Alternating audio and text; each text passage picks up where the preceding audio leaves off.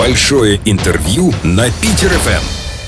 С вами Глюк Женя, очень приятно. Здравствуйте. У меня на связи Михаил Житников, вокалист группы «Ария». Начинаем большое интервью. Здравствуйте, Михаил. Приветствую вас. А начнем, как говорится, сначала. С того самого звонка, потому что я знаю, что вам в свое время позвонил Виталий Дубинин. Вы его пригласили на концерт, он послушал. Через некоторое время вы пришли в группу уже с пониманием, все, я иду в группу. То есть я встаю на место серьезное, где нужно обязательно вот этот вот и саунд командный, и все держать Хочется узнать, когда вокалист приходит на место другого вокалиста, даже нескольких, которые были перед ним, тоже сильные, да? Вот этот сравнительный какой-то момент, он как-то думает об этом, не думает об этом. Вот какие чувства обуревают, какие эмоции испытываете? Ну, если мы говорим о сравнении, то, конечно же, когда у группы есть такой шикарный бэкграунд в виде двух суперпрофессиональных вокалистов, как Валерий Кипелов и Артур Беркут, то приходить э, по сравнению с ними э, юнцу как в вокальном, так и э,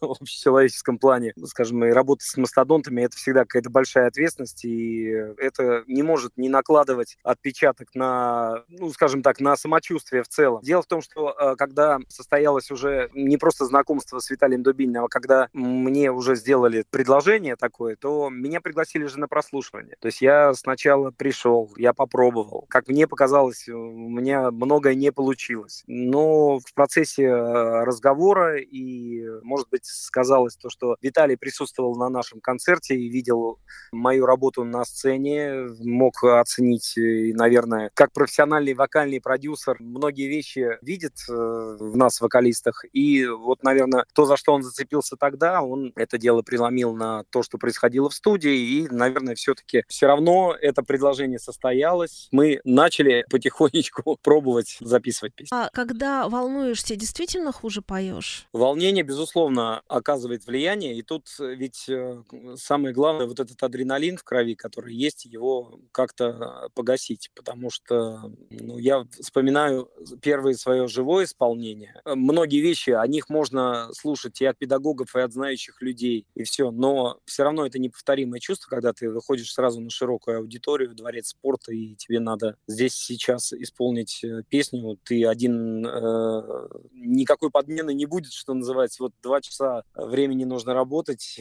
Это очень серьезное достаточно испытание. И да, отвечая на ваш вопрос, это очень серьезно влияет на исполнение. Я думаю, что ну, прошел не один месяц до того момента, как э, мне удалось хоть как-то. Волнение, признаюсь честно, оно и, и на сегодняшний день тоже никуда не пропадает. Но совладать с ним, это вот как раз, наверное, уже тот опыт, который, безусловно, помогает. Я вдруг поняла с ужасом, э, представив ваши такие эмоции, это действительно же сразу большой зал. Это же не клуб маленький там на 100 мест, где, значит, как-то, а это действительно сразу большое пространство, и надо всю эту публику брать. Как вам э, мастодонты помогали в подготовке? Вот именно шагание на большую сцену, и мало того, что это сразу будет долго, потому что я понимаю, что с предыдущим коллективом вы там выходили тоже на площадке, все это происходило, было там фестивали, сборные солянки, все происходило происходило, но э, когда вот эта сольная уже история, да, пошла, вот что они говорили? Какие-то, может, есть фишечки, например, там после э, пяти песен надо, не знаю, там, воды выпить. Ну, вот есть что-то?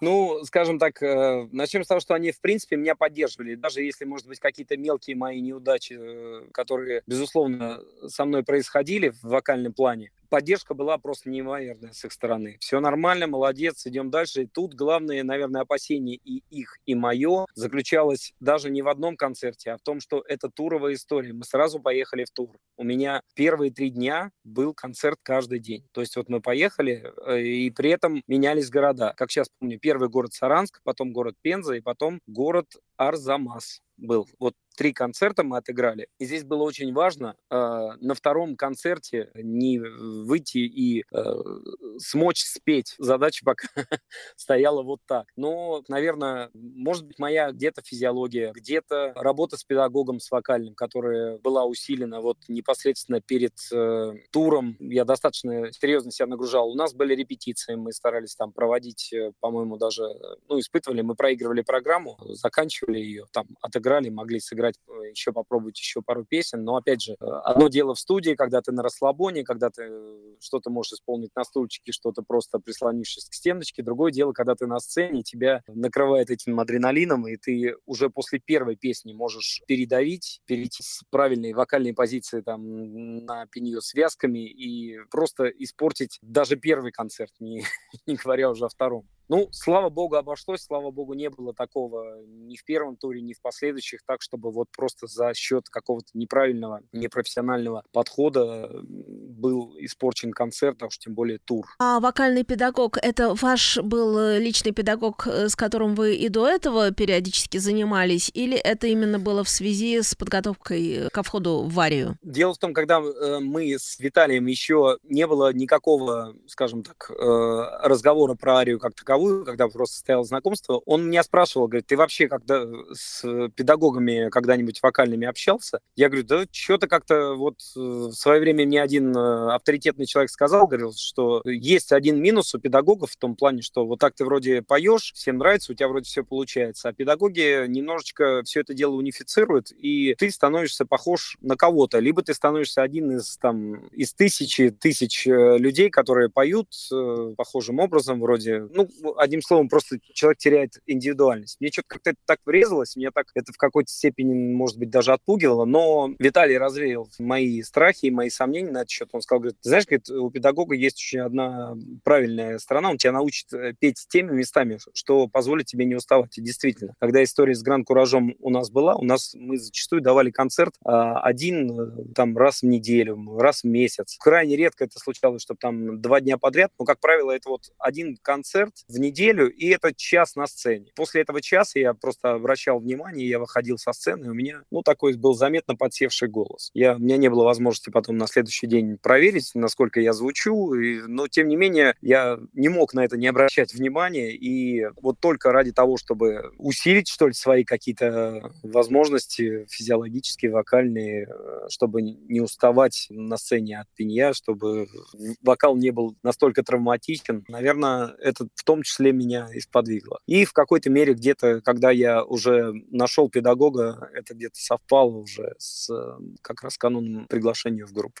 А баллады петь проще, чем такие боевички? Вот в моем случае оказалось, боевички мне даются проще. Вот. Все-таки экспрессию давать э, в голосе, особенно когда ты находишься на так называемых выгодных нотах, проще, чем вот драматургически следовать э, в балладе. Иногда, вроде казалось бы, э, это такой стопроцентный минор, когда нужно какую-то грусть давать, либо светлую, либо темную, но тем не менее вроде все грустно, но это всегда как-то сложнее. Ну вот на мой взгляд, на мой взгляд, мне, несмотря на то, что я сам к лирике э, тяготею больше, больше. Я на баллады и подсел изначально, арийские, скажем так. То, что я услышал, это вот э, песня там «Потерянный рай» даже настолько произвела на меня впечатление, я там уже дальше начал отслушивать все остальное и с, с радостью для себя открыл, что и в боевиках можно очень даже неплохо раскрываться. В итоге могу сказать так, что в студии и на концертах с боевиками я дружу больше. Вы же еще и композитор тоже. У вас же тоже еще мелодическое мышление.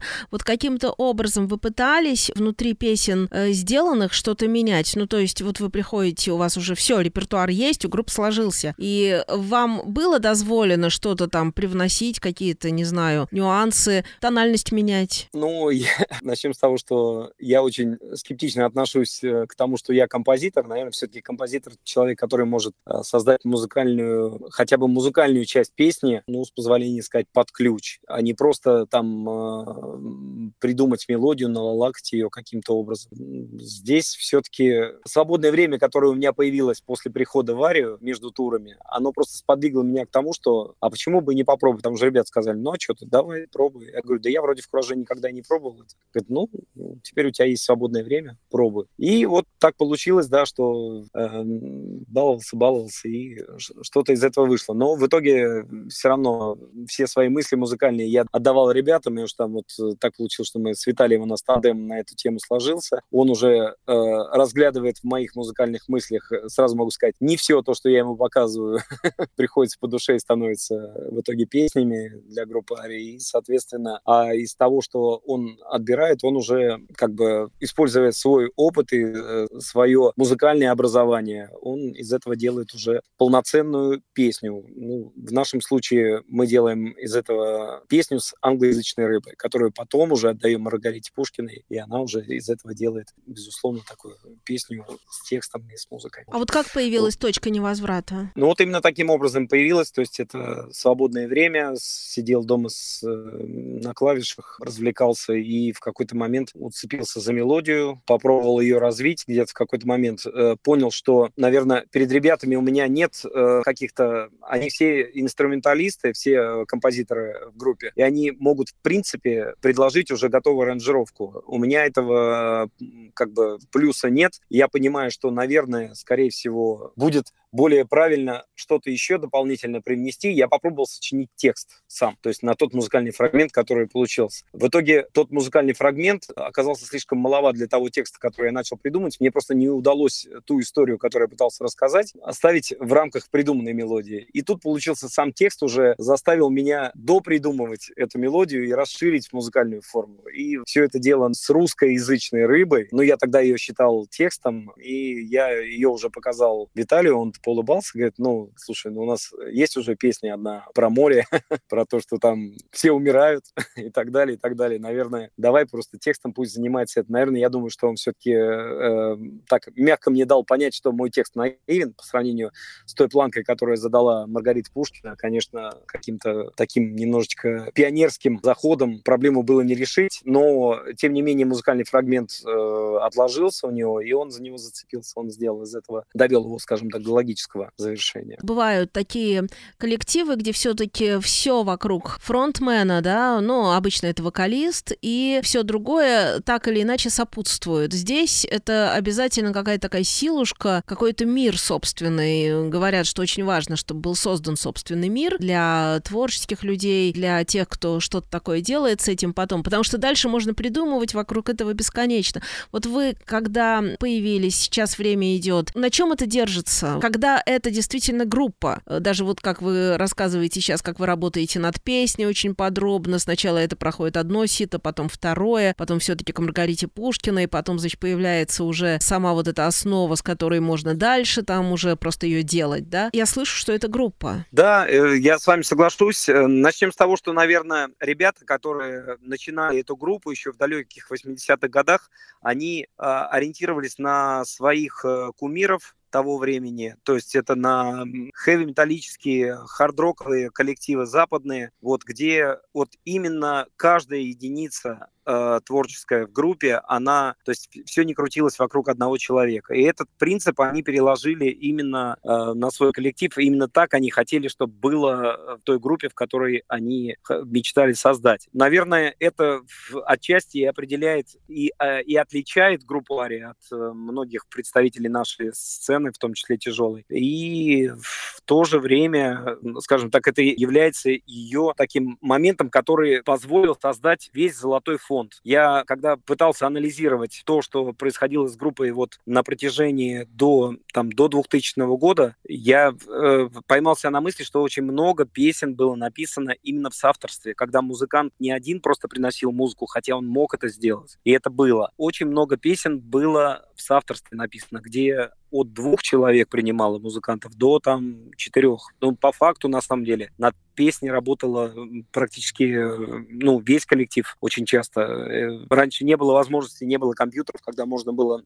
сымитировать барабаны, наиграть и потом на соседнюю дорожку прописать бас-гитару примерно, и потом уже сыграть э, ярко и талантливо на гитаре. Это если бы эту песню придумал гитарист. То есть также просто пытались объяснять на пальцах, э, собирались на студии где-то в гостиничном номере и пытались Э, доносить свои мысли, и это было по-настоящему коллективное творчество, которое давало свои плоды. Песни получались именно вот э, такими многогранными, когда от каждого человека с его сильным творческим началом, э, привносилось что-то и давало определенно очень такой мощный результат, который устраивал всех. Ну, и звук э, голоса — это всегда аналоговый звук, что там с ним не делай, через какие компьютеры не пропускай. Каждый человек, э, каждый вокалист, который в группу приходит, так или иначе ее меняет, а перемена происходит хотя бы из-за того, что жизнь идет вперед, и мастодонтам тоже хочется пробовать новое, потому что это очень творческие люди, я брала у них интервью, я просто прекрасно помню, что они так смотрят, так спокойно, так все интересно.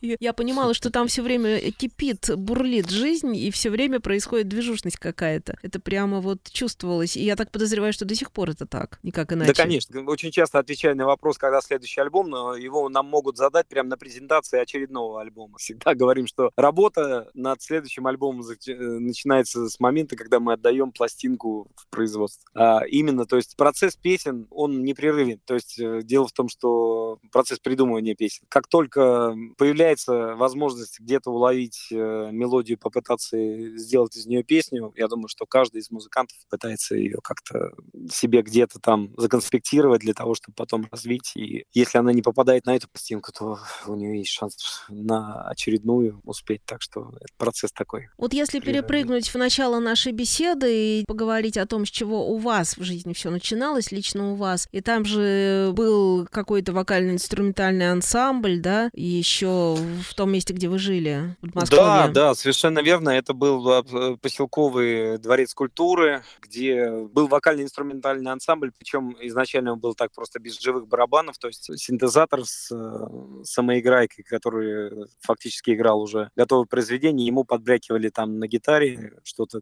кто-то там на бас-гитаре зачем-то поверх играл. Ну, одним словом, все начиналось так достаточно смешно по-детски. Вот, потом уже коллектив э, обзавелся барабанщиком, ритм-секции бас-гитаристом. Вот. И здесь уже стало все как-то немножечко посерьезнее. Но все равно своего э, материала не было. То есть мы фактически играли в том числе и популярные, э, от поп-рока до роковых композиций. Вот, там все.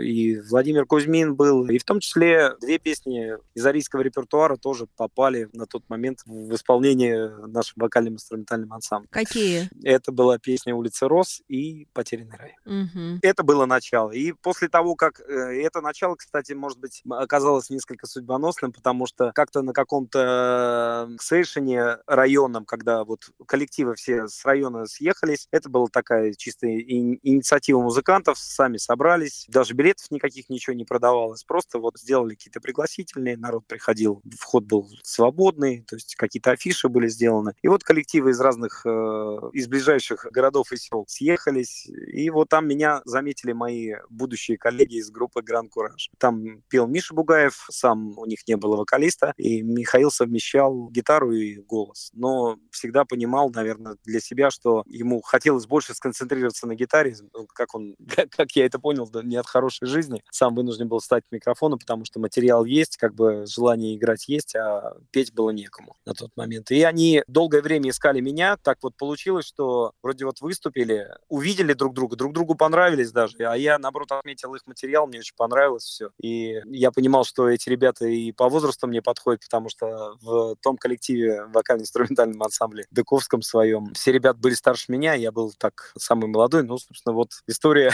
цикличная. Сейчас я опять самый молодой. Что происходит с вами, когда вы слышите попсу? Вот как вы сохраняете невозмутимость? Вы же в другой частоте. Ну, я честно скажу, я больше делю музыку на не на жанры, а больше на смотрю на профессиональность исполнения. Дело в том, что вот мне как-то приходилось быть на концерте э, Леонида Агутина, я могу сказать, что профессионализм музыкантов, которые стояли на сцене, они зачастую вот, э, ну, дали бы фору, наверное, многим рок-музыкантам, то, что они вытворяли. Вот. Эм, я просто хотел сказать, опять же, да, все мы так или иначе любим э, то или иное направление, ту или иную группу, но вот то, что всегда не отнять, это профессиональный музыкант, это, это уже здорово. То есть человек, который просто выходит и даже зачастую не с представителя своего аудитории готов, так сказать, завладеть его вниманием, это вот как раз тот самый показатель, что жанр может не иметь значения. Я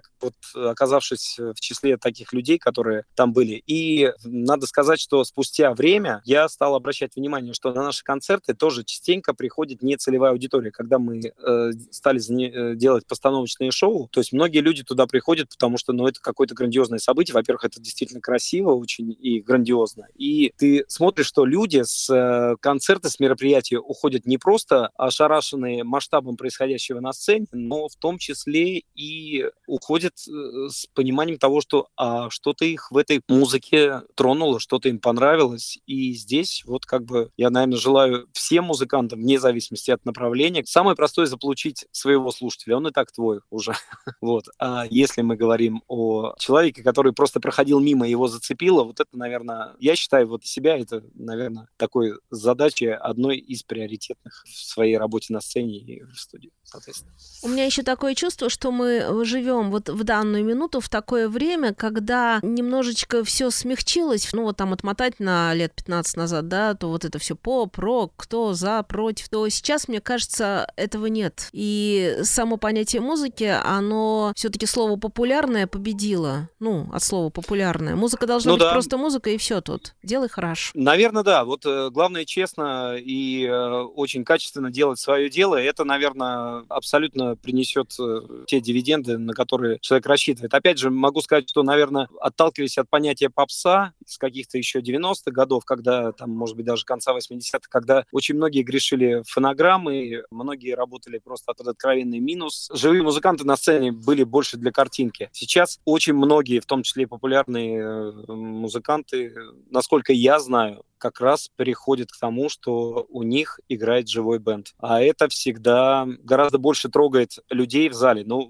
вот сам неоднократно находился по обе стороны баррикад и находился и на сцене, и, э, и в зале. И могу сказать, что вот именно разницу в исполнении живых музыкантов, она, конечно, вот э, драйвит э, неимоверно. И мне кажется, что очень многие люди могут даже к рок-музыке прийти через популярных артистов, потому что ну, у нас очень многие популярные артисты, когда делают концерт с живым бендом, нет-нет, но их э, там где-нибудь что-нибудь, но потянет перегруженную гитарку поддать, там еще что-то. И, ну, людям это нравится, на мой взгляд. Не знаю, я, может быть, э, опять же, э, пытаюсь свой опыт как-то, э, свою историю вспоминаю, как у меня это все происходило. Но э, мной вот в том числе завладело, скажем так, желание заниматься музыкой. Это как раз вот именно живое исполнение. Когда я это услышал, я однозначно решил, что это должно быть как минимум э, моим хобби. Ария — это любимая работа или это все? На сегодняшний день Ария это все, потому что когда у меня была работа, которой по большому счету я был доволен, у меня был рабочий коллектив, это была абсолютно инженерная история, я закончил Губкинский университет нефти и газа и работал по специальности. Там все было, там все было хорошо, все было ровно, как говорят в таких случаях. Была уверенность в завтрашнем дне какая-то, и было хобби любимое. Музыка, когда мы с ребятами по выходным дням собирались, изредка давали какие-то концерты там раз в месяц куда-то могли съездить в клуб выступить или на фестиваль. А Ария что сделала? Я всегда шучу на эту тему, что Ария украла у меня хобби, сделав его работой. Но, по большому счету, если уж так говорить по на чистоту, то уезжаем мы на гастроли, да, я э, скучаешь по дому, это, ну, это все. Это вот э, идут активные фазы гастролей, мы уехали больше, чем на неделю, допустим. Уже в какой-то момент хочется вернуться домой, но приехав домой, через пару дней уже ты понимаешь, что уже хочется на гастроли. Это говорит о том, что это все, это не просто любимая работа. Я желаю вам новых пластинок, альбомов, э, новых гастролей, концертов, конечно же. Пусть все складывается как можно лучше, новых песен, новых впечатлений. Жить, работать э, рядом с легендами — это потрясающе, потрясающий опыт. И такой, знаете, лабораторный опыт. Вы уже человек взрослый, серьезный, но вы становитесь все старше, старше, старше, и когда-то вам и 65, и 70 треснет. И вот тут, видимо, вы будете воспитывать молодых и говорить им, как что должно быть. Что такое группа? Спасибо, спасибо. Я надеюсь, что у группы группаре еще многое впереди. Вам желаю очень хороших эфиров, приятных гостей, интересных. И пусть, пусть все будет хорошо у всех. Спасибо. Большое интервью на Питер ФМ.